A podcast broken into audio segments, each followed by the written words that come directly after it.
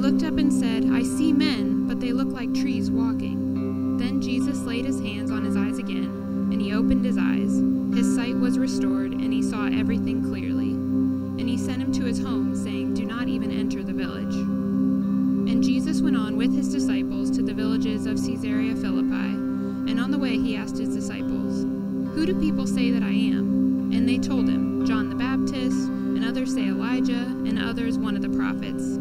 He asked them, But who do you say that I am? Peter answered him, You are the Christ. And he strictly charged them to tell no one about him.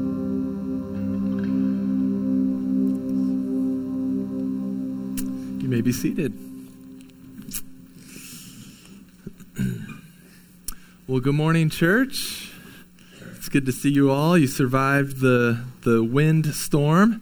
The wind maybe blew you in, but didn't blow you over, so that's good. Uh, we are, open up your Bibles. We're going to be in Mark chapter 8, all right? Mark chapter 8 as we continue our, our series preaching through the book of Mark.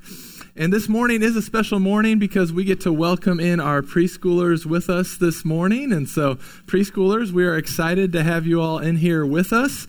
Um, we currently we do have a, a, few we're a few volunteers short with our kids ministry because we have uh, uh, want, we want to stick to a commitment to our kids volunteers to not have them serve with our kids more than once a month and so because of that because of being a little short we at times are going to cancel the preschool class and have them in here with us um, and so if that's a way that you would want to serve our church to be serve our kids and teach our kids in our kids ministry uh, please talk to, to carly about about that.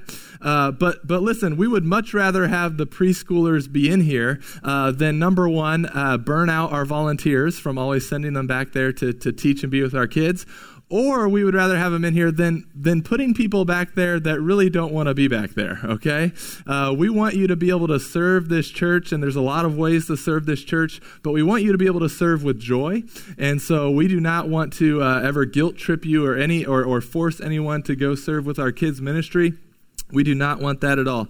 But listen up, preschoolers. We are glad that you guys are in here. And listen, it is your job to make sure that your parents stay awake and stay engaged in the sermon. Okay? So that is your guys' job uh, this morning.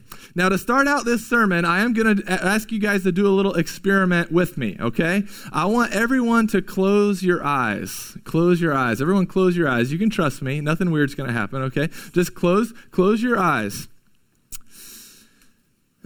now, with your eyes closed, what do you see?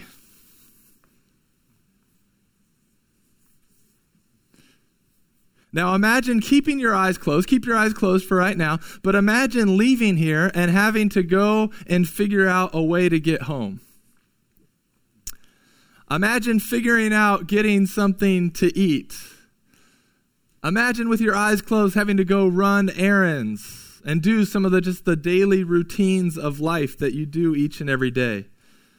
Imagine going to school or going to work Imagine having to do all of that without any sight, without being able to see anything. Okay, now open up your eyes. If your neighbor still has your eyes closed, give him an elbow, okay?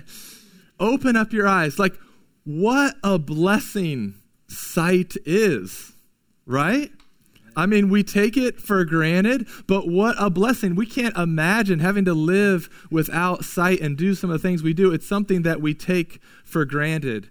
And even now, as your eyes are open, maybe some of you with contacts, it's still a little blurry. Things are like still kind of coming back into focus, but, but you have, just with that one moment of your eyes being opened, you could all of a sudden see all that was around you. What a blessing sight is. Having eyes that can see is something that we take for granted every day, but it truly it is a blessing. And listen, church, one of the ultimate problems we have as human beings is that because of sin, we are spiritually blind. We are spiritually blind. Because of our sin, we have not been able to see the glory of Christ. We've not been able to see the truth. And our, our friends, our coworkers, our family, our, our neighbors, all of them are affected by this as well. We, because of sin, have a spiritual blindness that only Jesus has the power to heal. But what a blessing sight is. And, and it is a blessing that none of us can really take credit for. I mean, it is a God given blessing that maybe some of us have had an optometrist or maybe an eye surgeon kind of who's helped to correct or improve our vision. But the ultimate gift of sight, both physical and spiritual sight, is ultimately from the Lord. And in our passage this morning, we're going to see Jesus first give the gift of physical sight to a blind man. And then we're going to see how spiritual sight is starting to come to the disciples, and they're starting to see Jesus a little more clearer for who he truly is.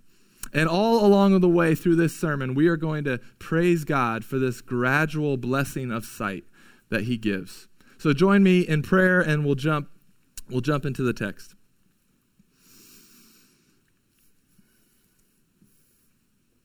Father, we do Thank you for the gift of sight. We thank you, Lord, that, that yes, once we were blind, but now we see. And I ask that as your word goes forth this morning, that we would be refreshed, that we would be comforted, that we would be blessed by your truth, that your truth would, would build up this, this family of believers. But God, I ask that our minds would be free from distractions and that you would flood our hearts with a peace that is beyond all understanding. I ask that you would flood our hearts with a fresh joy in you. And God, we ask that you would give us eyes to see your glory this morning a little more clear. We thank you, Jesus, for the work that you've done on our behalf. That you now mediate and intercede for us, that we might approach you in prayer and in song. And Lord, help us receive your word and may it bear fruit. We ask this in Jesus' name. Amen. All right, Mark chapter 8, verse 22. And they came to Bethsaida, and some people brought to him a blind man and begged him to touch him. Now, I'll, I'll, recap for you in Mark here, real quick, okay? We saw Jesus had just fed the 5,000 with five loaves of bread and two fish. We then saw him feed the 4,000 with seven loaves of bread and a few fish. And then he gets into the boat with his disciples, and the disciples start worrying that they don't have enough bread. It's sort of humorous, but it's a little sad as well. Jesus then says in verse 18, He says, Having eyes do you not yet see? Having ears, do you not yet hear? And in verse 21, he says, Do you not yet understand? Because they have seen with their own eyes these miracles and these healings and all these things that Jesus has been doing, but they don't yet really see him for who he truly is. They don't really get it yet. There is a spiritual blindness, and their eyes have not yet been opened to who Jesus really is. They then get out of the boat and they arrive at Bethsaida, which is a place where Jesus had already performed many miracles. He'd healed many people. People knew about this, and so they bring to him a man who is blind and they beg him to touch him. Remember, Jesus often heals through touch. The, the religious leaders of that day, they were afraid to touch the sick or the unclean because they were afraid that the uncleanness would spread to their cleanness. But we've seen over and over again how Jesus demonstrates the how just contagious his holiness is and that, that when a holy God comes into contact with something that is unclean or sick, the unclean does not spread to the clean, but the cleanness, the purity, the holiness of God makes the unclean person clean. We've seen this over and over again when Jesus touches and he heals. So when Jesus touches the sick, this does not contaminate Jesus. No, Jesus is God in the flesh. He's the creator of life. His goodness, his purity overtakes and overturns sin and its effects of disease and death. Verse, verse 23 And he took the blind man by the hand and he led him out of the village. What a, what a loving and gracious thing to do with someone who cannot see. He took him by the hand and he led him to where he was going to heal him. Jesus did not have him try to get there on his own. He lovingly and graciously took him by the hand and, and led him to where he was going to be healed. And when he had spit on his eyes and laid his hands on him, he asked him, Do you see anything? Now, we don't know exactly why Jesus used spit. Uh, this was the same thing that he did when he healed the man who was deaf and the man that, the man that was mute. And there's some thought that in that time and culture, many of the healers, they used spit as well. And so something, Jesus used spit to kind of reassure this man, give him some confidence, and, and make it relevant to him that he was about to heal him. Another thought on why Jesus uses his spit is because, in a way, it was symbolizing an anointing. An anointing. In the Old Testament, people would be anointed with oil to signify God's blessing or call on a person's life. So in, in the Old Testament, people would be anointed for a special purpose. They were being set apart for something for God, whether it was to be a king or to be a prophet. Now, anointing is kind of interesting. Anointing with oil, it likely started with shepherds and their sheep. Because you see, lice and insects would burrow into the sheep's wool, and if it got up near the sheep's head, it could become dangerous to the sheep because it would burrow in the ears and eventually the brain, and it would kill the sheep. And so, what shepherds do in order to protect their sheep is they would anoint the, the, the sheep's head with oil. And so, the lice and the insects, as they would get up to the head, they would slide off. And so that's likely how anointing with oil became this symbol of blessing and protection and being set apart and being empowered. And so there's some that think that Jesus used his spit to signify that he was anointing this man's eyes. That the effects of sin, that the burrowing of, of lice and insects, so to speak, uh, were going to be reversed and healed by Jesus. He touches him and he asks, do you see anything? Do you see anything? Mark 8, verse 24. And he looked up and said, I see people, but they look like trees walking. Then Jesus laid his hands on his eyes again, and he opened his eyes. His sight was restored. He saw everything clearly, and he sent him to his home, saying, Do not even enter the village. Now, this is the only healing recorded that takes place in two parts. Okay? It's a two part healing. People are typically instantly healed by Jesus, right? I mean, in the past, we've seen lepers instantly cleansed. We've seen paralytics instantly regain their movement back. We've seen uh, bleeding immediately stop. We've seen hearing immediately restored. But here we see a two part healing. We see, we see a healing that was gradual and not immediate. Like, what is going on here. Jesus touches him once and some sight returns, but he's not seeing everything clearly yet. And then he touches him again, and then he can see things clearly. I mean, what, what happened here? Did, did Jesus try like once and fail? Was the first attempt not powerful enough? I mean, maybe we should just cut Jesus a little bit of slack. He's been batting a thousand with the as far as the healings go, right? I mean, maybe this was just his first attempt. It wasn't enough. Is that what is happening? Why why heal in two stages like this? Or maybe Jesus is just going kind of all optometrist on him, right? Like better this way or this way.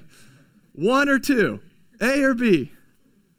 I mean, I don't know about you guys, but as a person who can at times uh, struggle with indecisiveness and making quick decisions, the eye exam is a very stressful endeavor for me. It really is. I mean, I'm like sweating, you know, I'm like, have to psych myself up, like, I'm going to make a quick decision, one or two. Most eye doctors do not enjoy me because I, I have to see both, you know, multiple times uh, to finally make a decision. It's good, it's good leadership training for me, though, to, to make decisions quickly and decisively. But, but listen, is, is this what's hap- is this what hap- is happening? Why why heal like this? This is so strange and unique in the healings that we've seen Jesus do, do so far. Like why why did the man not go from blindness to perfect vision? Why did he go from blindness to partial unclear sight to full perfect sight? Why the stages? The text does not really explicitly say. And that can sometimes be frustrating. But I do think we get some more insight into it in the next few verses. So stick with me. I do have an answer for you, okay? Verse 27. And Jesus went on with his disciples to the villages of Caesarea Philippi. And on the way, he asked his disciples, Who do people say that I am? And they told him, John the Baptist, and others say Elijah, and others one of the prophets. So there were some different views about who people believed Jesus was. Some had bought into the idea that King Herod believed that he, he believed Jesus was John the Baptist risen back to the dead, risen back from the dead. Herod had a little bit of a guilty conscience from that whole beheading John the Baptist thing. He was convinced that this guy was John the Baptist that had come back from the dead, and others believed this as well. Some thought Jesus was Elijah. There was prophecy in the Old Testament and Malachi that Elijah would be the forerunner before the day of the Lord, and so some thought this must be Elijah. Others thought he was another one of the prophets. And there were some mixed ideas and thoughts about who Jesus was. And the same is very true today. Buddhists believe that he was a wise and enlightened man who was a good teacher. Muslims believe that he was a prophet sent by God but was superseded by Muhammad. Jehovah's Witness believe that he is the archangel Michael, a created being. Mormons believe that he is a man who became God. Unitarians believe that he is merely the incarnation of God's love, but he was ultimately just a man. The New Age movement believes that Jesus was an enlightened teacher who realized he was God, just like we all can realize we are God. Some think he was a great teacher. Some think he was a great example. Some think he was a prophet. But here's the question. Here's the question. Here's the ultimate question that Jesus had for his disciples, and the ultimate question I would pose to you this morning. It comes in verse 29, Mark 8, verse 29, and he asked them, But who do you say that I am? But who do you say that I am? And Peter answered him, You are the Christ. Now, this is a monumental verse in Mark's gospel because this is the first declaration by a human being that Jesus is the Christ. And you remember what we say when we say he's the Christ. Christ was not his last name, but the word Christ, it means the anointed one. It's, it's the same New Testament word that the Old Testament uses for Messiah, okay? The people of God had been waiting and longing for a coming king, a rescuer who would deliver them from their enemies and set up a kingdom that would never end. I mean, the people of God, ever since Genesis 3, when God promised that there would be one who would come who would crush the serpent's head, they had been waiting and longing for the Christ, the rescuer. They had been waiting for a king who would make all things right. Waiting for a king who would make all things right. Now, listen up, everybody. This is a big, big moment in the sermon, okay? So, kids, Men, women, if I've lost you, come back to me, okay? Who do you say that Jesus is? Who do you say that Jesus is? This is ultimately the question we must all address. Do you believe that he is God in the flesh, the king who is making all things right? It's, it's fine to know what your church believes about Jesus. It's fine to know what your pastors believe about Jesus. It's fine to know what your parents believe about Jesus. But the question to ask, to diagnose if you are spiritually blind or whether or not you can see, the question is who do you say that Jesus is? And those who have eyes that are starting to see, whose blindness is being gradually healed, we see Jesus and we say, He is the Christ. And here Peter says, Jesus, you are the Christ. In Matthew's account, in Matthew 16 16, it says, Simon Peter replied, You are the Christ, the Son of the living God. You see, here, Peter recognizes that Jesus is the Christ. He is the Messiah, but he also is recognizing his deity, that he is the Son of God, the second person of the Trinity who has eternally existed. And so, Peter's declaration is that God in the flesh is the King we've been waiting for who will make all things right. And Matthew's account Jesus responds in Matthew 16, 17. He said, and Jesus answered him, Blessed are you, Simon Barjona, for flesh and blood has not revealed this to you, but my Father who is in heaven. Sunday school did not reveal this to you. Church did not reveal this to you. Your parents did not reveal this to you. A friend did not reveal this to you. School did not reveal this to you, but my Father who is in heaven has revealed this to you. Do you see what is happening here?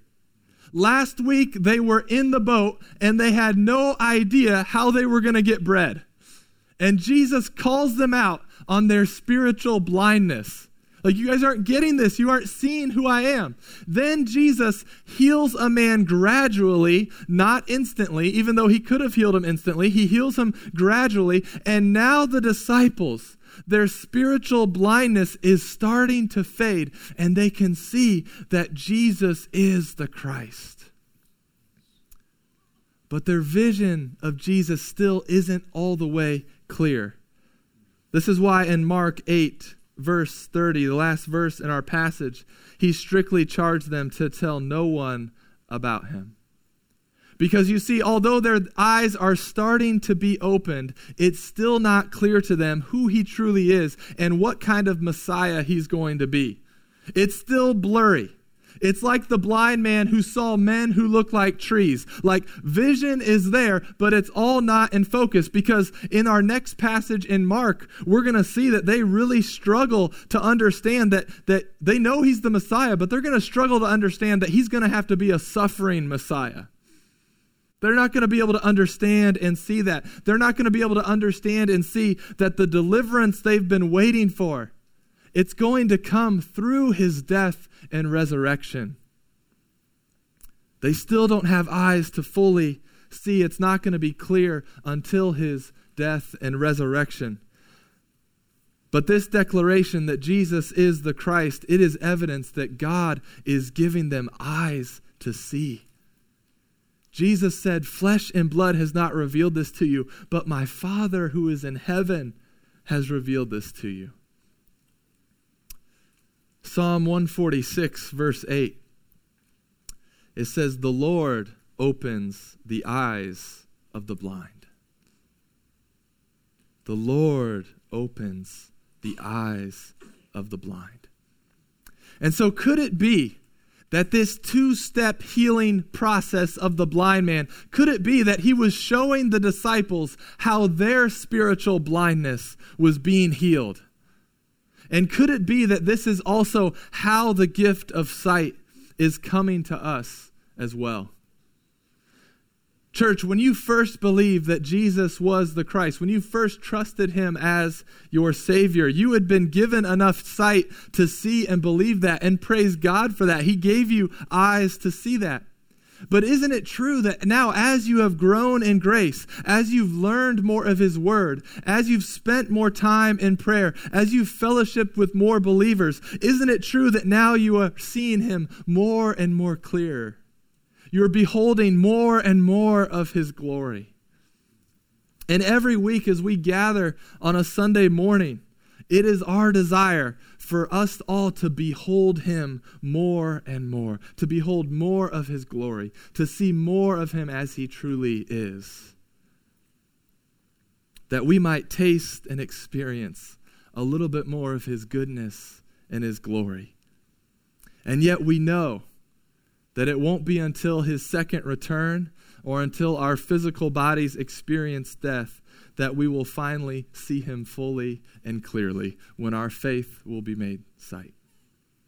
Yes, God has revealed himself to us here and now through his creation, through Jesus, through his word. He's given us glimpses of his goodness. But listen, church, we are just scraping the surface of his goodness. We're just scraping the surface of how glorious he really is. Now, listen, the word of God, it is sufficient. Okay, it is sufficient for all we need to know for life and salvation, but it is not an exhaustive record of everything there is to know about the Lord. We're only beginning to see his glory. In 1999, there was an article written about a man named Michael May. He was a 45 year old man. He had been blind since the age of three. So, most of his life, he lived blind. He was 45, and in 1999, there was a revolutionary transplant surgery that offered him hope to regain his sight. Before Michael got this surgery, there was about 40 other cases that had had successful operations and successful surgeries, but they all sort of followed this similar pattern. They would get the surgery, and immediately they would experience this euphoria as light rushed into their repaired eyes for the first time. And they would see colors and motions, and it, they would be so excited, and all this pleasure was, was hitting them. It was a miraculous thing. But then what they started to see with these 40 people that went before Michael was that they started to get frustrated. Because learning how to live with sight can be very difficult and frustrating for people. It takes time for the eye and the brain to kind of work together. And so they struggled figuring out kind of depth perception. They struggled really, you know, knowing three dimensional objects and height and depth and all those things. They struggled knowing how to read people's facial expressions. I mean, can you imagine? You've never seen grown up with fa- knowing how to read facial expressions. You don't understand that when someone's making a sarcastic look or something like that, right? And so what they found was that the patients and the patient family members, they were all getting discouraged by what this seemed to be like a slow transformation. But Michael was different. Not because of the outcome or because of the process, but because of, the, of his outlook the outlook that he had. He, just like all the others, immediately when he had the surgery, it was boom, it was exciting. All this light, all this pleasure, a euphoric kind of feeling of just uh, witnessing light and color for the very first time. But then he was different from the others because he did not get frustrated by the slow process of transformation. Instead of being frustrated and discouraged, he then approached this new world with kind of an excitement and a childlike wonder because he knew that in order to truly see again, it would not just be one magical operation, but it was going to be a lifelong process to learn and to grow and to change and to, to understand how to live with this new sight. And so he left the hospital full of questions for his wife. I mean, you can imagine, right? He leaves the hospital. What's this? What's that? Is that a step? Is that a flower? Is that a painting? Is that a car? Can I touch that? Right? I mean, just all these questions for the first time. He was excited to discover all that the world would have to offer him. He would ride elevators and hotels up and down just for the sake of being able to find the hotel lobby, something that he had struggled many times to do when he was blind. He played catch with his son, and at first he was horrible at it. Couldn't catch, couldn't throw, the depth perception was all off, but he loved he loved failing at playing catch with his son. Now, previous patients had felt discouraged, they'd felt frustrated, they'd been depressed by this long, slow transformation to this new reality of living with sight. But Michael told himself that this was part of the adventure. And as a result, every day, even when failure seemed, even when the failures seemed to add up, he saw them as new opportunities for him to learn and to grow. So, listen, church, I, I think too often we, as followers of Christ, as Christians, we get frustrated and discouraged in life because we think that when we started trusting Christ that everything was going to just make sense to us right away. Right? I mean, when we came to Christ, it was like our eyes were open for the first time. We had this excitement, all this pleasure and light for the first time coming into our life. But then we grow frustrated and discouraged as we now are learning through this process how to live with this sight.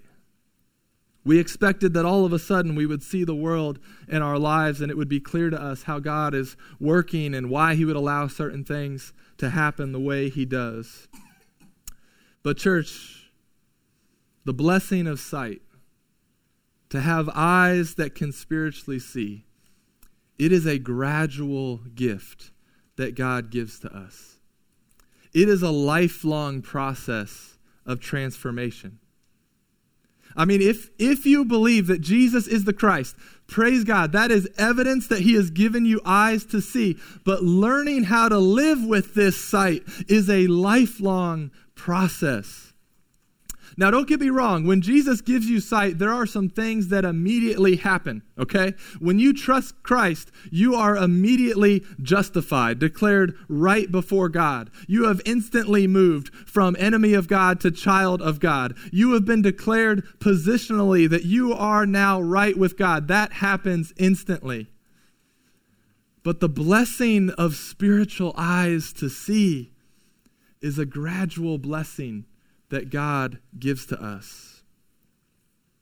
It will be a lifelong process and a lifelong adventure of following after Jesus and learning how to live with sight. So, Christian, ask questions. Ask questions like Michael did when he left the hospital. Have a childlike wonder about the world uh, that God has created. Don't be frustrated that you have questions. I, I, feel like as Christians, a lot of times we can feel bad or guilty or frustrated that we have all these questions, like that makes us a bad Christian. Not at all. We are learning how to live with sight. We should ask questions. What's this? What's that? Why does God work that way? What does this verse mean? Why do I feel this way? What is God doing? How does this fit into his plan? Those are all questions that we should be asking as Christians as we are learning how to live with this sight that God has given. We have a lifetime. We should have a lifetime of questions for God as we're learning how to live with this new sight, as we live with this awe and wonder of our great God. I hope that when you come in here and we preach about the Lord, that the preaching would stir in your heart some awe and wonder for the greatness and the vastness of our good God. Don't be frustrated by the fact that you have questions. You are learning how to live with sight. And then, church, don't be discouraged by your failures. In Matthew's account, okay, Jesus says, Simon, blessed are you that, that the Father has revealed this to you. He then goes on to say, you know, I'm going to call you Peter, the rock, and on this rock I will build my church. I mean, things are going really well for Simon Peter, right? I mean, Jesus just said, On this rock I'm going to build my church. A few verses later, Jesus rebukes him and says, Get behind me, Satan, right? Kind of a roller coaster for Peter that he's on in chapter 8, right? Or in, in uh, Matthew 16, excuse me. A kind of a roller coaster. So, Christian, when you follow after Jesus, your Christian walk, you will trip and fall. You will at times face plant. You will at times run off course you at times will horribly miss the mark of following after Jesus. But if you believe that Jesus is the Christ, if you believe that he is the king that is making all things right, then confess of your sin, repent and turn from it, receive his forgiveness, and then keep following after him. Somehow, even in our failures, and even in our pain, it's as if God is like an optometrist adjusting our lenses and helping us see Him a little bit more clearer. So take heart, church, in your frustrations and in your failures. you are learning how to live with sight. And as the band comes back up and I close out this sermon, let me ask you these questions. Who do you say that Jesus is? Who is your Christ? Who is your King that is going to make all things right?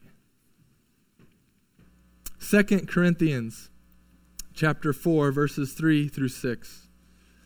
It says, "And even if our gospel is veiled, it is veiled to those who are perishing. In their case, the God of this world has blinded the minds of the unbelievers to keep them from seeing the light of the gospel of the glory of Christ, who is the image of God.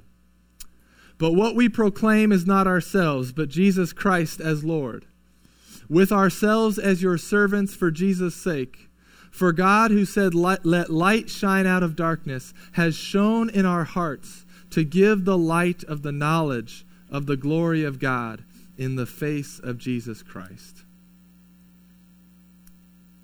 If you are struggling with whether or not you believe that Jesus is the Christ, if you are struggling with whether or not you believe that He is God and He is your Savior,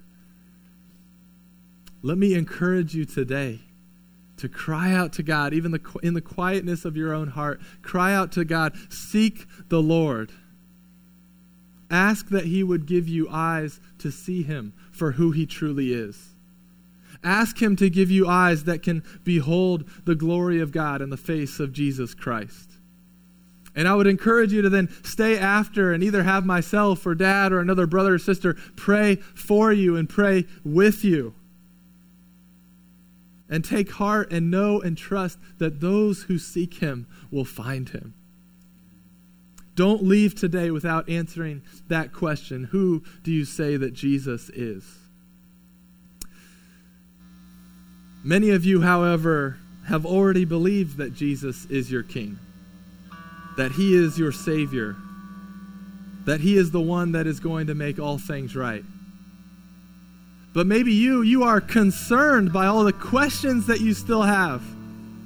You're frustrated by them. Maybe you're even discouraged by all your failures as, as you followed after Jesus. And you're frustrated with all the problems and the pain. You don't understand why God would allow this in His world. But my prayer is that the Spirit would stir up in your heart gratitude this morning. Because if you have eyes to see that Jesus is the Christ, you have been blessed by God. Thanks be to God that He has given you eyes to see Him for who He truly is. Jesus said to Peter, remember in Matthew 16, 17, He said, Blessed are you for flesh and blood has not revealed this to you, but my Father who is in heaven. Church, I'm not sure that the blind man, after Jesus healed him from his blindness, I'm not sure he could have really gone off and complained to God that he lost his job.